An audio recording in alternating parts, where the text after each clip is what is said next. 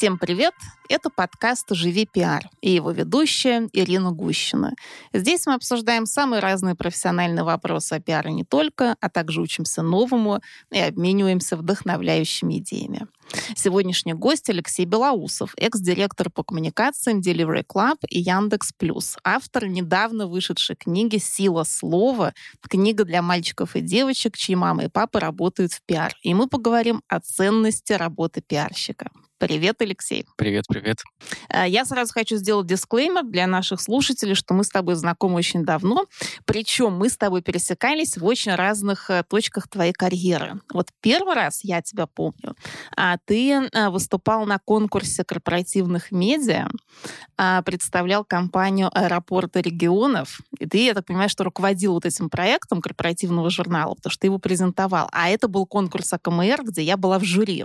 И я помню прекрасно прекрасно тот проект, потому что он очень сильно выделялся среди остальных. Это был очень классный журнал. Он был сделан как настоящий такой, знаешь, серьезный журнал, без каких-то бестолковых, там, знаешь, типа постановочных фотографий, без скучных каких-то новостей. То есть это все было какое-то очень живое, очень такое интересное, классное.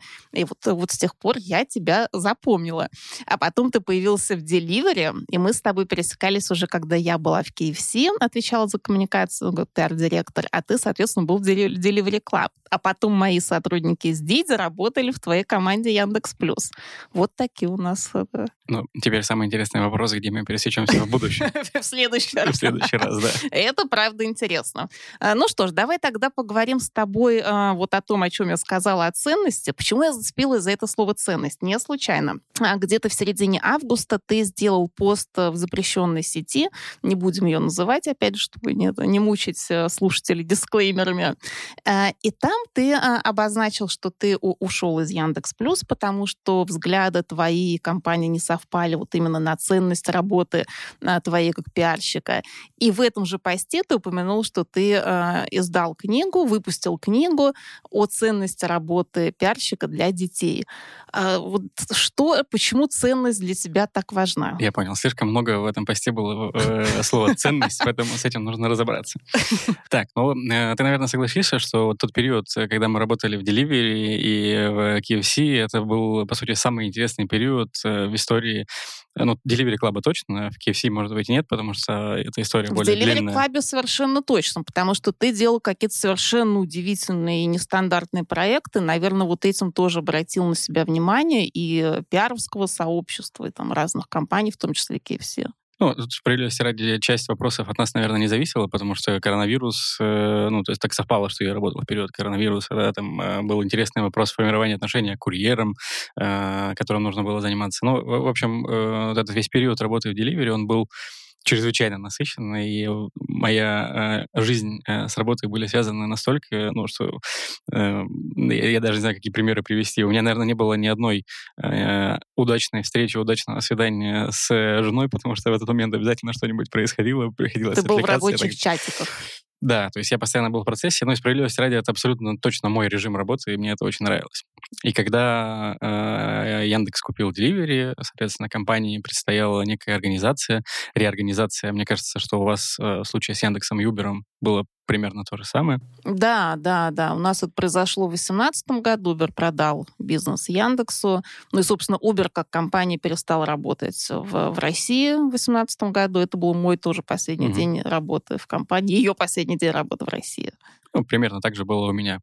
И мне нужно было решить, чем же заниматься дальше, э, где найти такие задачи, которые были бы настолько же интересны, как и то, что происходило с нами в Delivery. Да? И мне показалось, что подписка э, Яндекс Плюс может быть э, решением. Почему? Потому что она состоит из разных частей, и будто бы на первый взгляд выглядит так, что поле для работы пиарщика найти можно. Но нужно признать, что я ошибся, и ошибся в трех моментах. То есть первый момент подписка с точки зрения коммуникации в Яндексе. Это что за сервис? Давай на всякий случай раскроем. Яндекс Плюс это что конкретно? Это подписка, которая за фиксированную небольшую okay, ежемесячную да, плату дает да. доступ к контентным сервисам. Который у меня есть, и я даже как-то неосознанно ее получила, потому что я не поняла, откуда она у меня взялась. Но она у меня есть.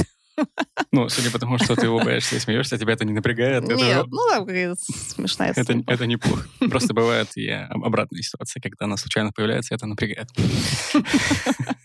Так. Вот. И, то есть это подписка, э, которая за 299 рублей дает доступ к кинопоиску, музыке, э, букмейту, кэшбэку в э, такси, маркете и, и, в общем, объединяет все сервисы, которые есть в структуре Яндекса. Вот. Но с точки зрения коммуникации подписка, она живет скорее самостоятельно, нежели как объединяющий элемент. И это мое ожидание относительно того, что э, повестка э, будет большой, вот, вот это поле будет большое, оно э, не состоялось. И, в итоге оказалось то, что подписка живет самостоятельно, а вот это поле информационное вокруг э, подписки, оно небольшое, и оно совершенно очевидно несоизмеримо меньше по сравнению с тем, в котором поле находился э, Delivery Club. Вот. Э, в этом никто не виноват, просто действительно поле для работы пиарщика оказалось меньше. Вторая причина, что те вопросы, которые все-таки находились в зоне ответственности пиар э, и которые существовали вокруг подписки, я за 9 месяцев э, по разным причинам не смог э, просто добраться до их решения, защитить свои подходы и приступить к этому. То есть uh-huh. причины заключаются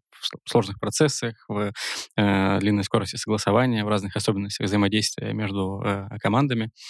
Вот. И третья причина в том, что в Delivery Club одной из э, таких накачанных э, мышц э, у нас были креативные проекты. Да, э, да. Мы использовали их как для работы с кризисами, так и для сопровождения продуктового развития. И, в общем, это была такая линейка, которая постоянно была с нами. Слушай, вот я здесь сразу вклинюсь. Я помню совершенно потрясающий проект, мы его обсуждали, когда вы а, покупали носки у бабушек у метро и раздавали их курьерам зимой, ну, чтобы им было теплее. Мне кажется, это такая классная идея. Ну, это тоже один из моих самых любимых проектов, но при этом это самый нелюбимый проект службы безопасности.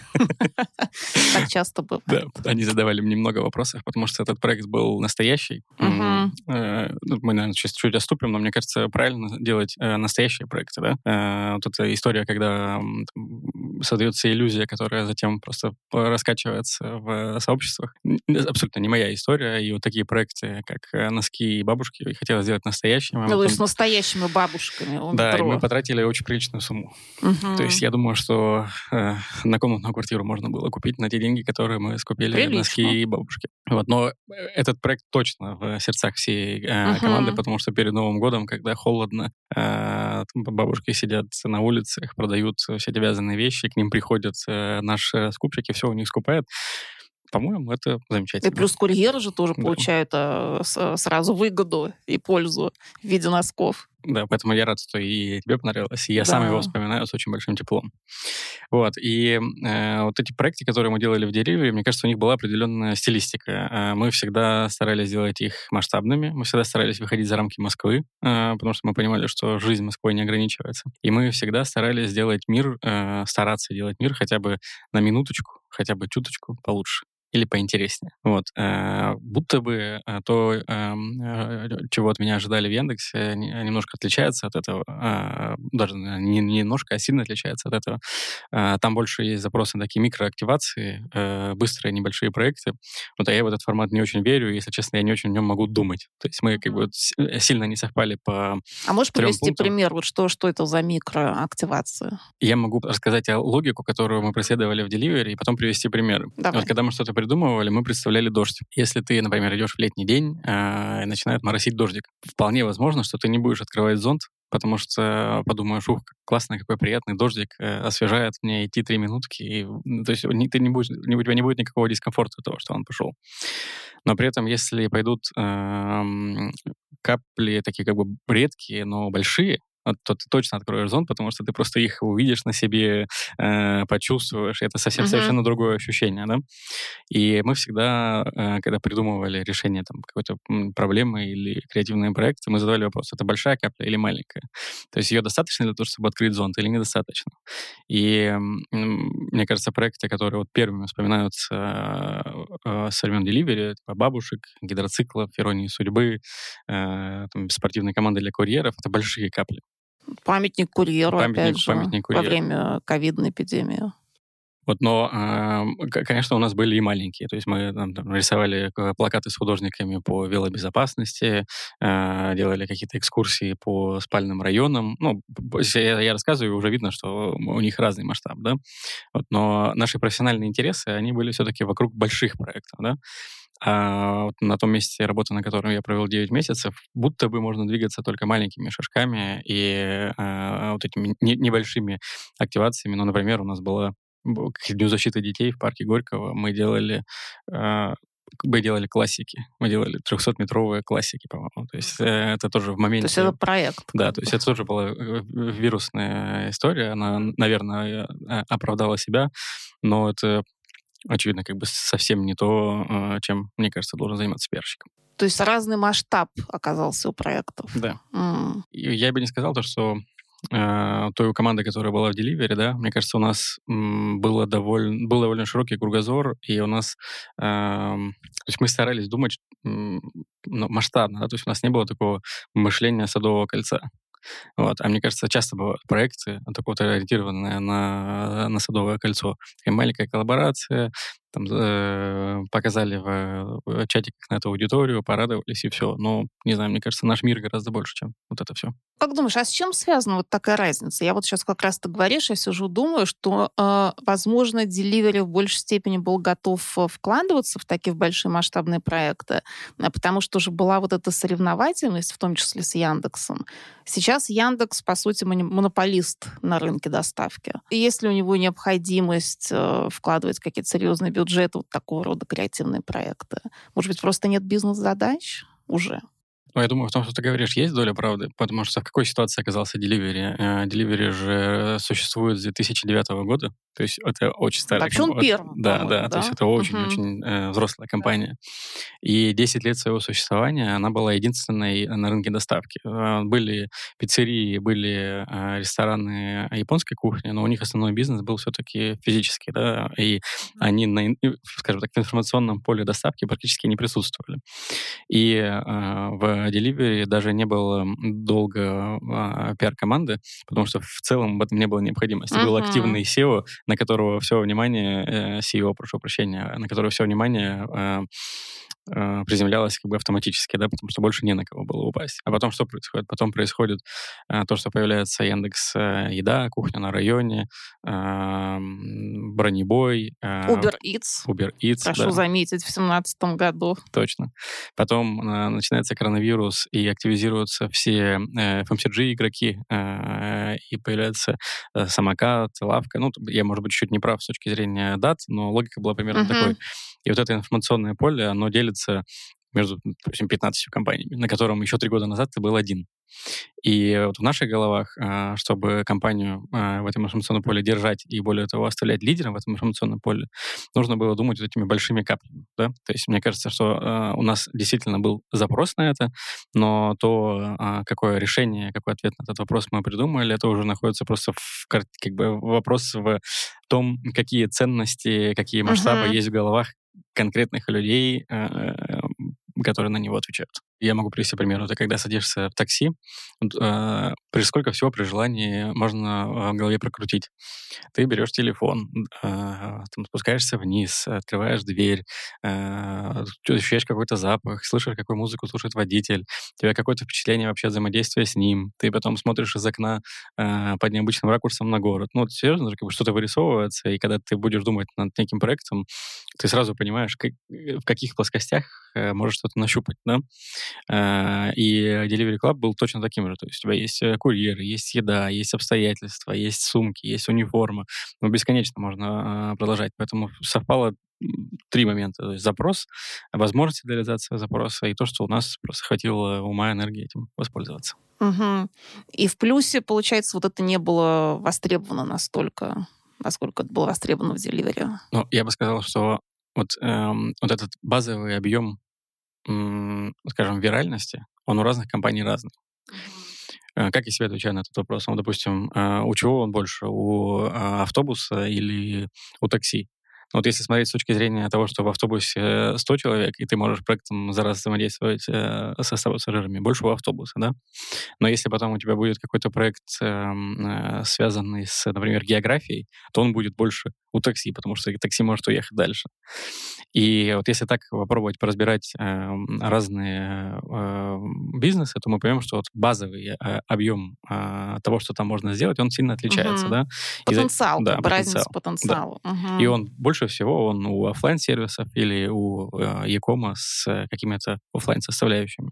Вот. И здесь, конечно, он э, у подписки оказался меньше в силу того, что она неосязаема, э, ее невозможно э, пощупать, и она такой проводник, э, э, проводник, ведущий пользователя в другие сервисы. Да? Вот. Но, опять же, Э, на это можно посмотреть на как интересную задачу, да, потому что оживить э, такую э, субстанцию гораздо сложнее, чем оживить Delivery Club. Но повторюсь, что мы пытались это сделать, но, к сожалению, просто не пришли к единому пониманию. Как тебе далось решение уйти? Все-таки сейчас не самое простое положение на рынке у бизнеса и у пиарщиков. Очень легко. Да, это вопрос Ну, это, я думаю, это вопрос э, персональных ценностей. Эм, ну, вот у нас э, с женой, наверное, главная ценность э, едина. Она заключается как рациональное использование времени. И, ну, я не знаю, представляешь, что у тебя были какие-то... То есть выход... не тратить время на то, на что не стоит тратить. Ну да, да. Ну, просто, допустим, представляешь, что есть выходные, которые ты заранее так хорошо спланировал, везде съездил, да, посмотрел что-то интересное, и ты вечером в воскресенье сидишь и думаешь, вот круто, да, время провел. А бывают такие выходные, когда э, заранее, правда, не подготовился, там что-то не срослось, просидел дома и думаешь, вот два дня выкинул, да, вот, и вот мы стараемся жить так, чтобы э, этого ощущения было поменьше, вот, и э, с точки зрения работы мне кажется, это ощущение возникает, когда в работе нет э, э, такой компоненты, как, как профессиональное развитие, нет челленджей, и, собственно, от, от, от всяких, всех таких историй мне очень легко отказаться. То есть, мне кажется, что я, в общем, отказываюсь я легко, если я уверен, что я прав. То есть перспектива оказаться, ну, скажем так, на улице, пока вот с непонятными дальнейшими шагами тебя не, не пугала? Ну, она меня не пугала. Почему? Потому что, во-первых, я хотел э, провести время с дочкой, и я сознательно к этому готовился, и у меня есть некий э, запас, позволяющий это сделать. А, во-вторых, э, жена работает. Э, привет ей. Это важный момент.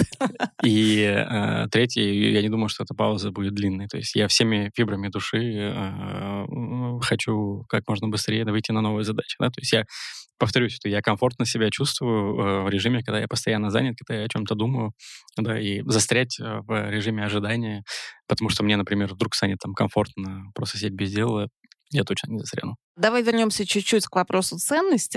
А, вот в Delivery, очевидно, было очень много проектов, ориентированных на помощь разным а, социальным группам. А, вы много делали для курьеров. И вот здесь, знаешь, вот хочется понять вот в твоей картине мира как э, пиарщика, где должна располагаться ценность работы? Ближе к интересам, к защите интересам компании бренда или же все-таки ближе к э, интересам аудитории компании? Компания, ну, различных стейкхолдеров, включая потребителей, включая, там, не знаю, может быть, НКО, каких-то потенциальных партнеров и так далее. То есть вот этот курсор между интересами компании, интересами общества, ну, понятно, что он может двигаться, вот как вот э, ты его двигаешь? А, я думаю, что э, когда мы приходим э, в некую компанию, у нас нет иного варианта, кроме как начать работать в ее интересах. Потому что если мы не будем этого делать, то мы большой долей вероятности... Пройдем испытательный да, срок, просто очень, очень, очень, очень быстро закончим. Да? Но а, у всего этого есть два интересных ответвления. Первое. А, чем быстрее мы учимся а, работать с этими интересами и их понимать, тем быстрее у нас появляются а, ресурсы свободы, а, которые в идеальной картине мира позволяют нам менять правила игры. То есть степень изменений может быть разная, от незначительных до очень значительных, но в целом это звучит, звучит логично, да? И если ты э, пиарщик с адекватной э, картиной э, мира, э, с адекватной картиной ценностей, то в тот момент, когда у тебя появится возможность правила игры менять, ты просто неизбежно начнешь э, менять их в сторону учета интересов э, э, общества и других групп, которые ты перечислял. То есть я не верю, что может произойти как-то иначе. Вот это первое. То есть сначала нужно заслужить, да. как бы заработать вот эту возможность, э, затем делать что-то хорошее для внешних аудиторий. В моей жизни происходит так так. Вот. А второе ответвление заключается в том, что даже э, если ты не имеешь э, э, возможности э, правила игры менять, то с, уже с самого начала, э, когда ты разговариваешь с этими аудиториями, ты, конечно, должен э, делать это так, э, чтобы они понимали, что ты о них хотя бы думаешь. Э, почему? Потому что в противном случае то, что ты пытаешься сказать, просто будет не понято и э, ну, либо не позволит решить какую-то задачу, предотвратить кризис, либо вообще на ровном месте ее создаст. Вот недавно была буквально на днях история с эм, э, авиаком... одной из авиакомпаний, э, мне кажется, она довольно широко прокатилась по пабликам и по СМИ, что в аэропорту есть э, э, сотрудник на посадке, э, там, который не, не пускает пассажиров, там, в общем, придумывает какие-то предлоги и все такое.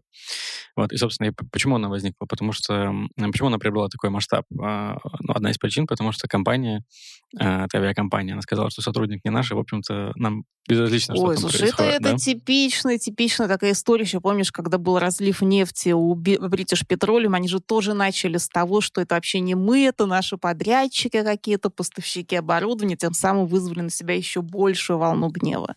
Конечно. То есть мой поинт здесь какой, что даже если э, у человека, который это сказал, э, например, не было полномочий э, для того, чтобы вовремя принять решение по тому сотруднику, который стал источником проблемы, да, говорить он должен был другими словами.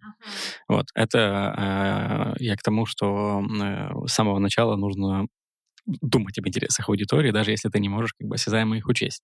Вот. Но в идеальной картине мира, э, конечно, у пиара должна быть возможность э, э, с этим человеком попрощаться тогда, когда э, они получили от службы поддержки, от э, службы качества, или там увидели в социальных сетях э, информацию об этом инциденте. Если бы такие полномочия были, то в публичной плоскости он бы просто не реализовался. Да? Скажи, вот в твоих разных компаниях, где ты работал, тебе везде удавалось соблюдать вот этот баланс интересов компании и общества, ну, разных групп общества, или все-таки где-то никак не удавалось? Ну, мне кажется, скорее, да. Тут просто э, есть же, э, есть, наверное, еще вопрос, как ты себе это объяснил. Вот, э, у меня была смешная история. Я, я, у меня первое рабочее место было, это пресс-служба аэропорта. И э, пресс-служба аэропорта часто звонят с эм, довольно базовыми вопросами из серии... э, Где мой там, багаж? где мой багаж, да, как, э, почему рейс задержался на два часа и так далее. Вот. И когда я вот познакомился с, э, собственно, с, буду- с будущей женой, я стал ей э, рассказывать, какой я э, перспективный молодой человек, что значит, аэропорт, авиация, инфраструктура, маршрутные сети, вся вот эта красота.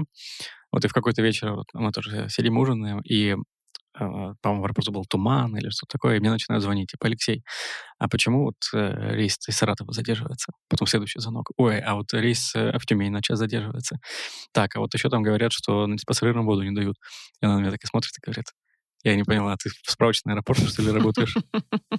Вот. Но я себе это как продал? Эм, Что на каждом, э, в каждом самолете летит, допустим, 150 человек. У каждого из них есть еще ну, там, по два, по три, по четыре близких родственника. И, э, по сути, аудитория э, тех, кого беспокоит, что происходит с конкретным самолетом, она легко увеличивается до 500 человек. И отвечая на этот вопрос, э, довольно базовый, да, то есть я не могу его игнорировать, потому что от того, что я скажу, зависит спокойствие этих людей, да. Вот.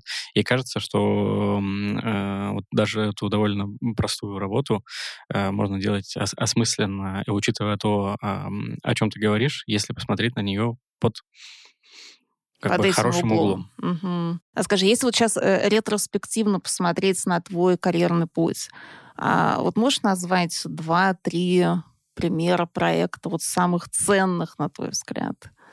И ценных для кого? Для компании или для вот внешних аудиторий? Я думаю, что если говорить о конкретных проектах, то э, в Delivery Club мы м, силами пиара запускали инициативу, когда офисные сотрудники ходят работать курьерами. Э, Такое есть во многих компаниях, но мы ее чуть-чуть видоизменили. Она у нас жила в форме соревнований, которые мы назвали Delivery Ironman.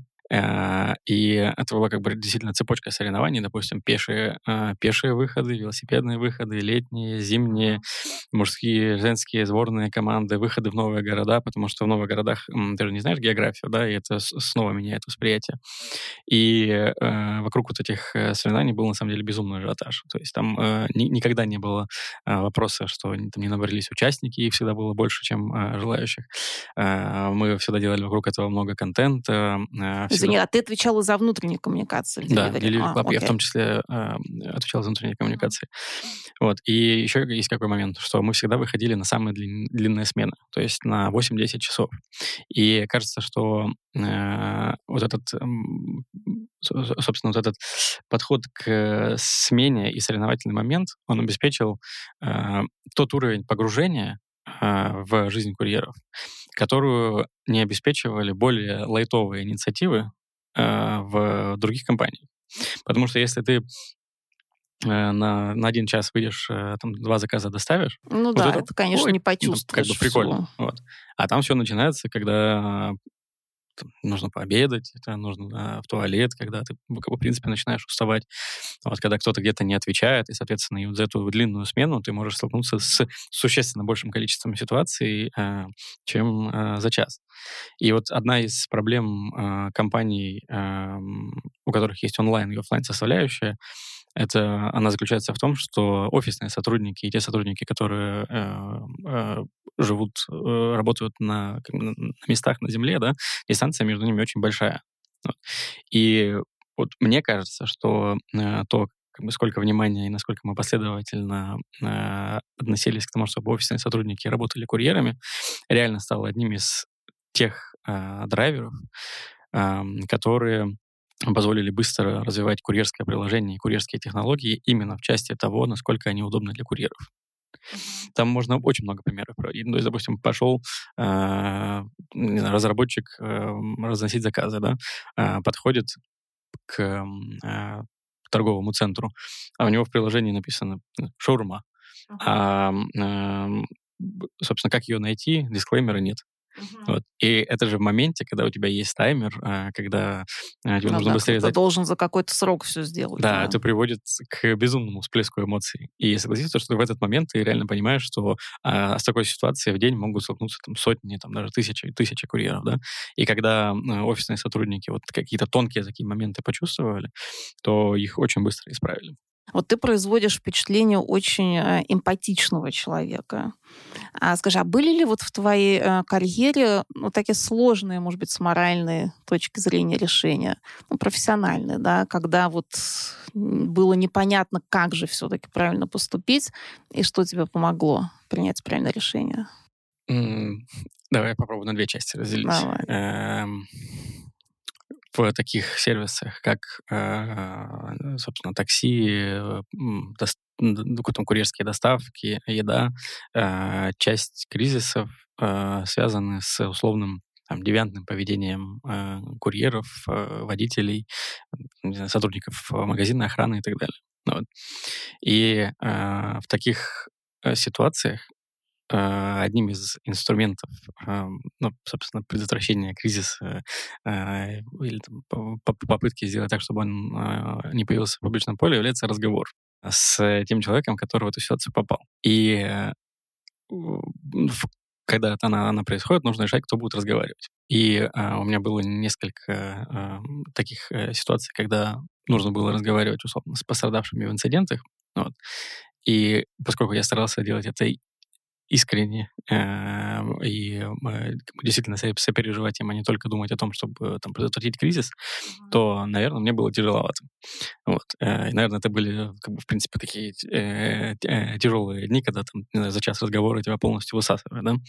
И после этого я пришел к выводу, что если компания работает на таком рынке, где такие ситуации, это э, ну, некая неизбежная обыденность, да, вот, то э, должны быть э, специальные переговорщики, э, которые именно на этом специализируются, и которые могут выполнять эту работу э, все-таки без влияния на свое эмоциональное состояние, да. Вот.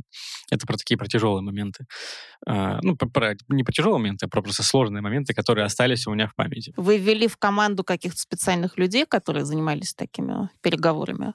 Э, да, у нас в э, службе поддержки появились выделенные сотрудники, которые занимаются экстра-кейсами.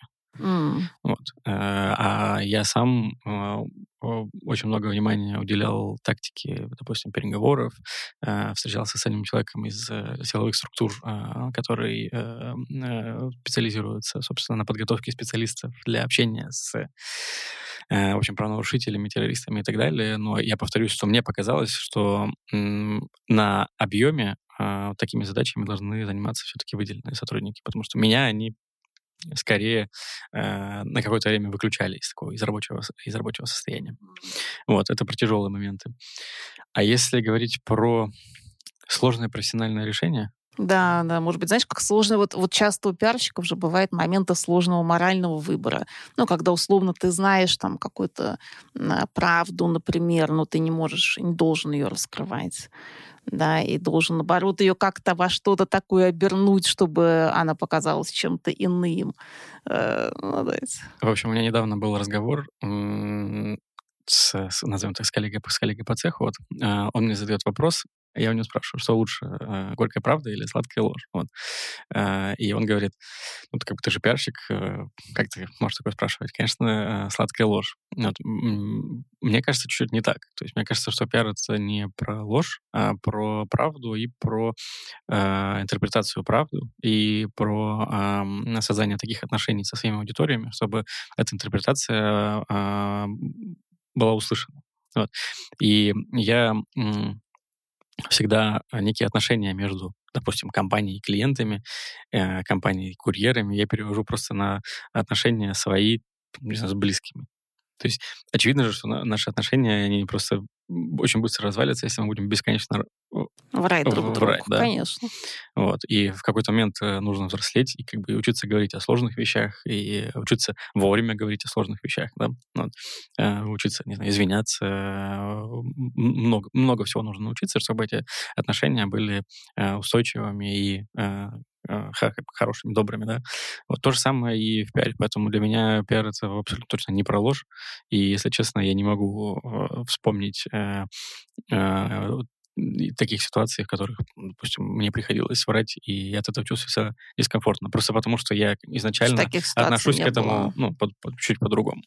Скажи, вот по поводу, опять же, вернемся чуть-чуть э, к ценности пиар. Кажется, что само понятие ценности, оно связано с институтом репутации. Ну, потому что зачем тебе, в общем-то, пиар, если у тебя, например, нет института репутации? А институт репутации, он важен, потому что есть э, общественное мнение, которое может на что-то влиять. Может влиять на бизнес, может влиять на стейкхолдеров, регуляторов рынка и так далее.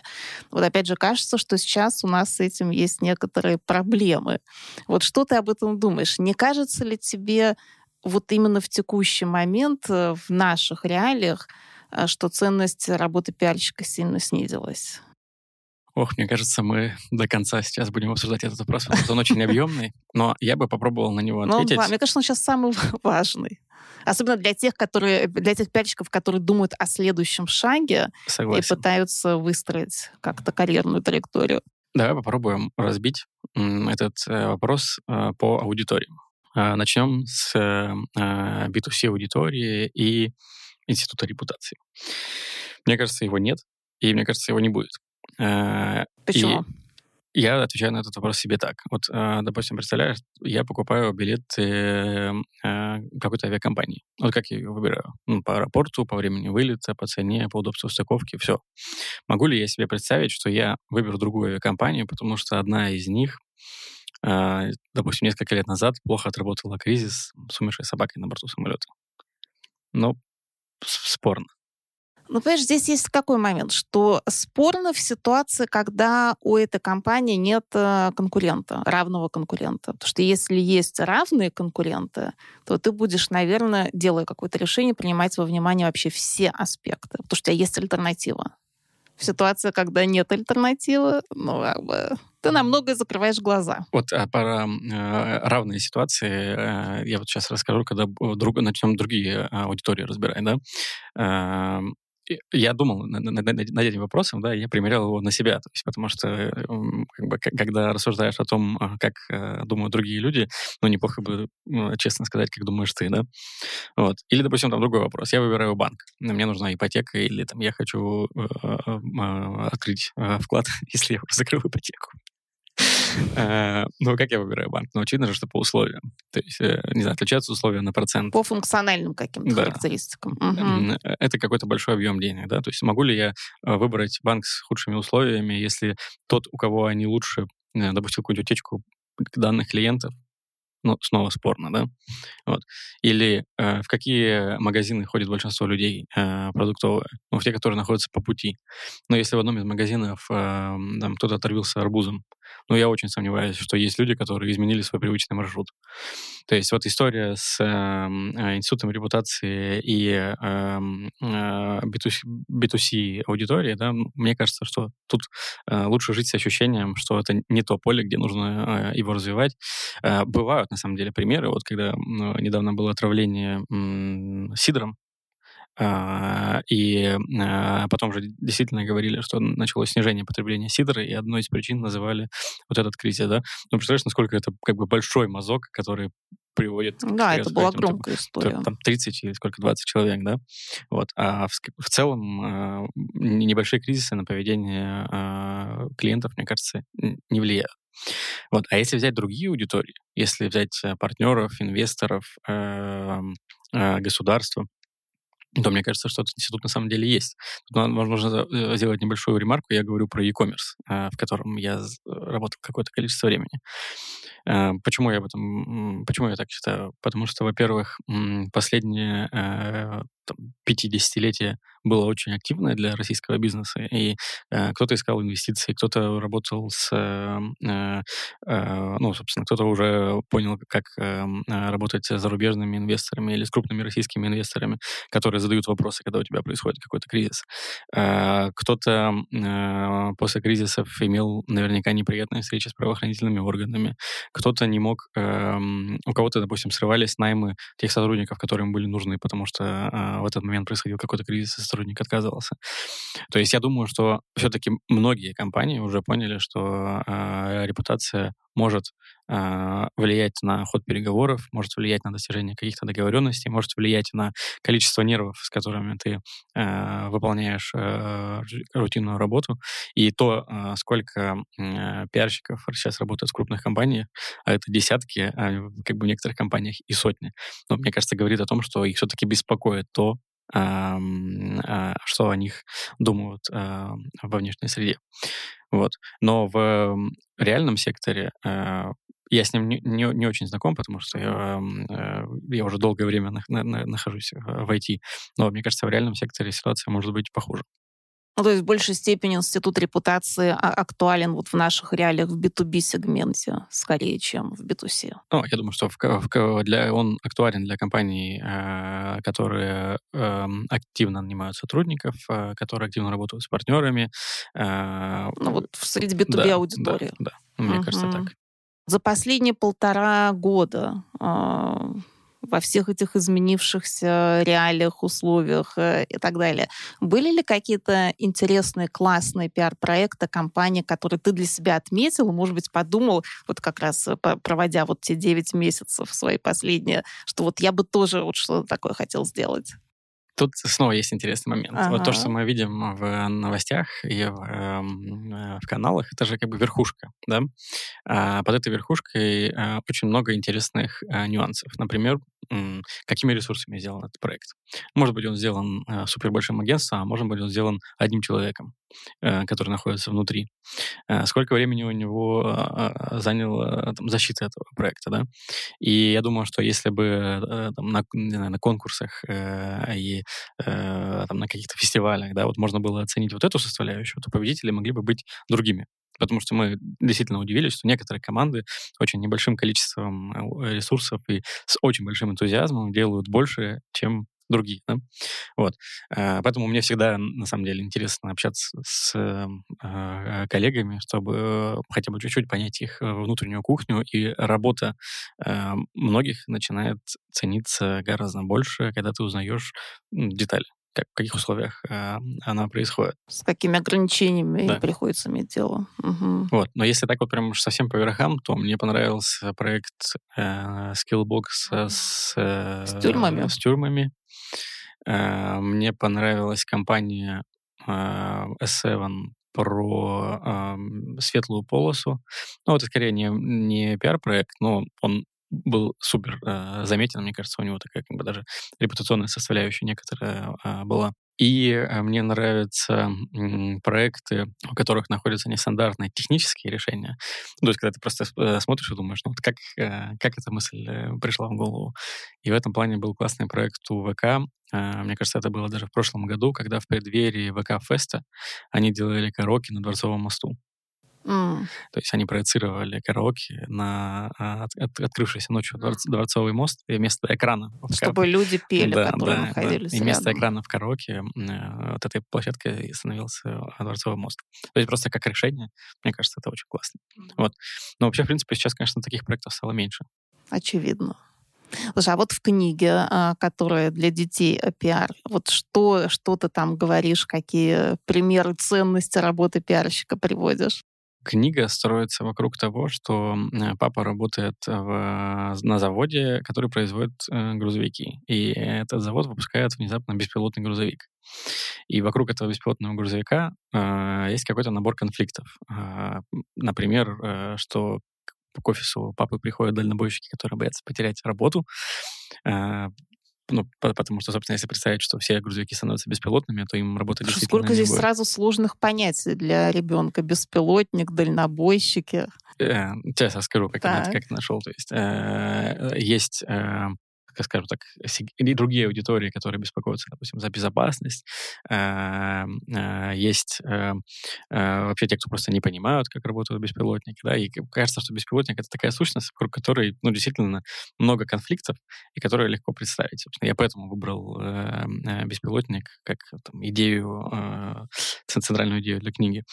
Вот. А Вообще я старался очень легко э, рассказывать, и сейчас дети, они же очень быстро, мне кажется, развиваются. То есть у меня дочке три года, она... Э, и она понимает этот Да, контент. то есть она, она берет мой телефон, делает ага. все, что там ей нужно. Она, мне кажется, даже когда встречает на улице эти беспилотники, говорит, о, там, беспилотник. То есть, ну, ну мне кажется, что э, не стоит э, недооценивать. недооценивать. А когда ты решил написать книгу, как эта идея вообще возникла? Мы ходим э, в библиотеку. Это очень классный, на самом деле, опыт, э, потому что библиотеки э, в Москве замечательные, там много современных книжек, там можно даже заказать книжку, чтобы ее привезли из другой библиотеки. И в этой библиотеке были серии книг о профессиях. Есть, допустим, врачи, там, ветеринари, водители и так далее. Вот, и дочка просто стала их просить ей читать. И в какой-то момент спросила, слушай, а чем ты-то занимаешься? Вот. А, это сложно Да, вопрос. объяснить это как бы действительно не сложно. только даже для детей, для всех родственников и тех, кто не в профессии. Вот, я попытался придумать какую-то конструкцию, да, э, книжку, логику изложения, которая бы позволила ей это объяснить. Потому что, ну, на самом деле, ну что, допустим, у нее спросят, там, чем папа занимается, да? Ну, наверное, хочется, чтобы она э, дала какой-то разумительный ответ. Ну, или хотя бы, чтобы ей по этому ответу было понятно, что ей не стрёмно как бы от мысли, чем папа занимается, да? Вот. А я уверен, что, про пиар, что пиарщик может делать работу, э, которой можно гордиться. Конечно, если она ценная. А, а сколько времени ушло на написание книги?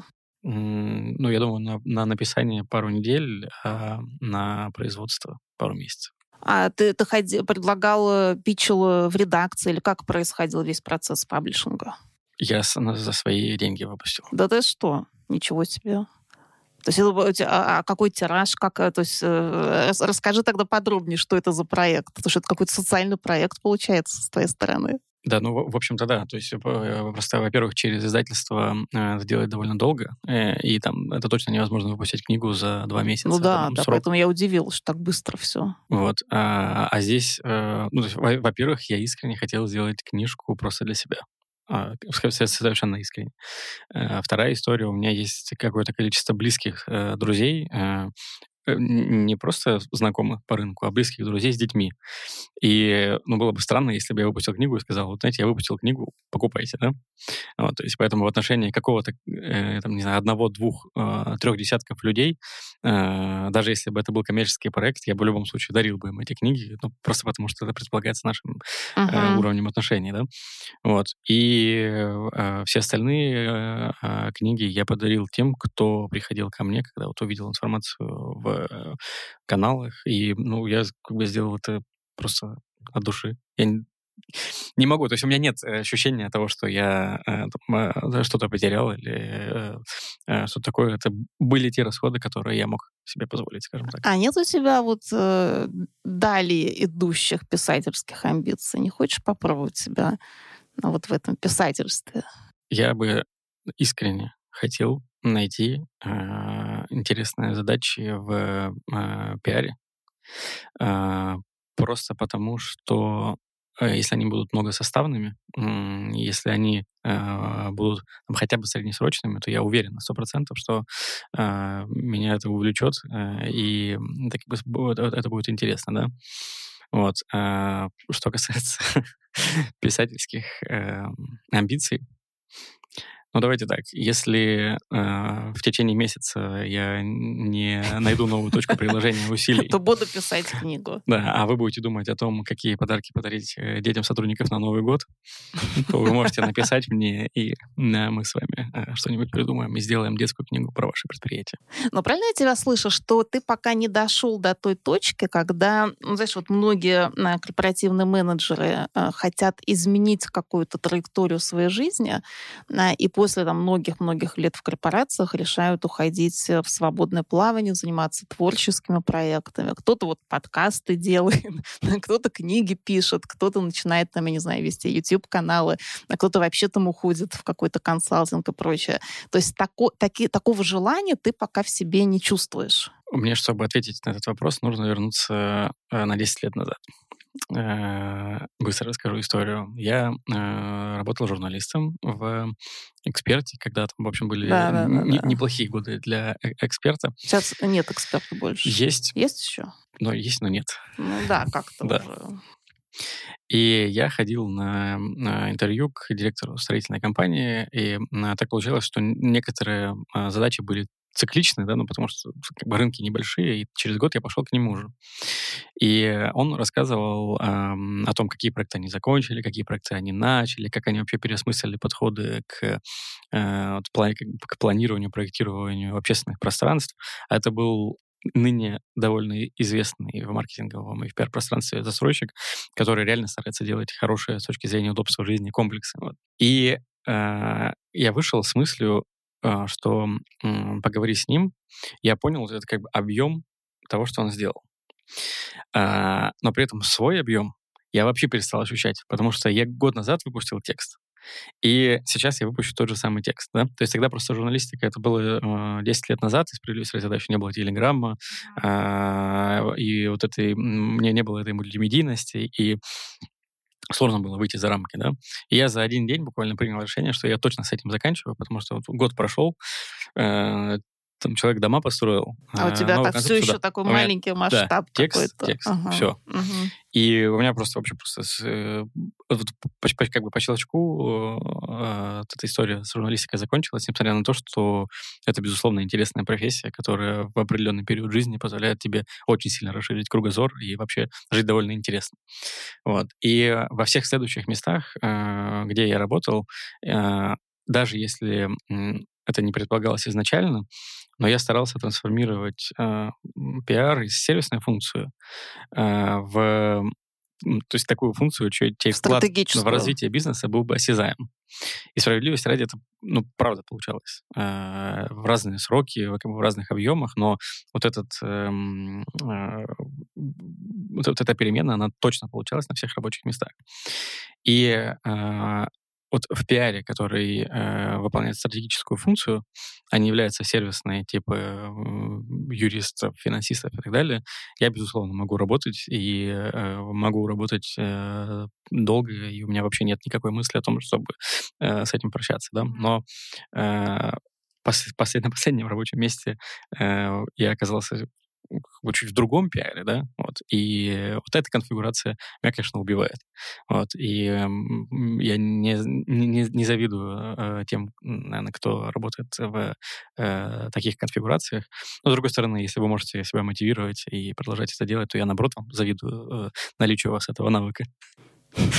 Вот. Э, э, Каждый счастлив по-своему. Да, поэтому сейчас я, я стараюсь эм, найти то место, где просто можно получить те задачи и те ресурсы для их реализации, чтобы понимать, что просто твоя работа осязаема. То есть ты хочешь найти э, компанию, где ты сможешь стать таким пиарщиком-стратегом, как это было в Delivery. Угу. Это должен быть e-commerce или вот как бы ты описал, вот идеальное место? Я думаю, что это компания, которая э, уже переживает и начинает некую трансформацию, то есть у которой есть э, э, задача примерно такого формата. У нас есть аудитория А, э, сейчас она думает э, про нас что-то, это мешает реализации таких-то наших планов. Тебе нужно придумать, э, собственно, как она должна думать, чтобы это перестало мешать, и найти оптимальное решение с точки зрения затрат и сроков э, с этим справиться. Вот. Но звучит супер логично, но во многих Абсолютно. компаниях, ну, во многих компаниях это не так.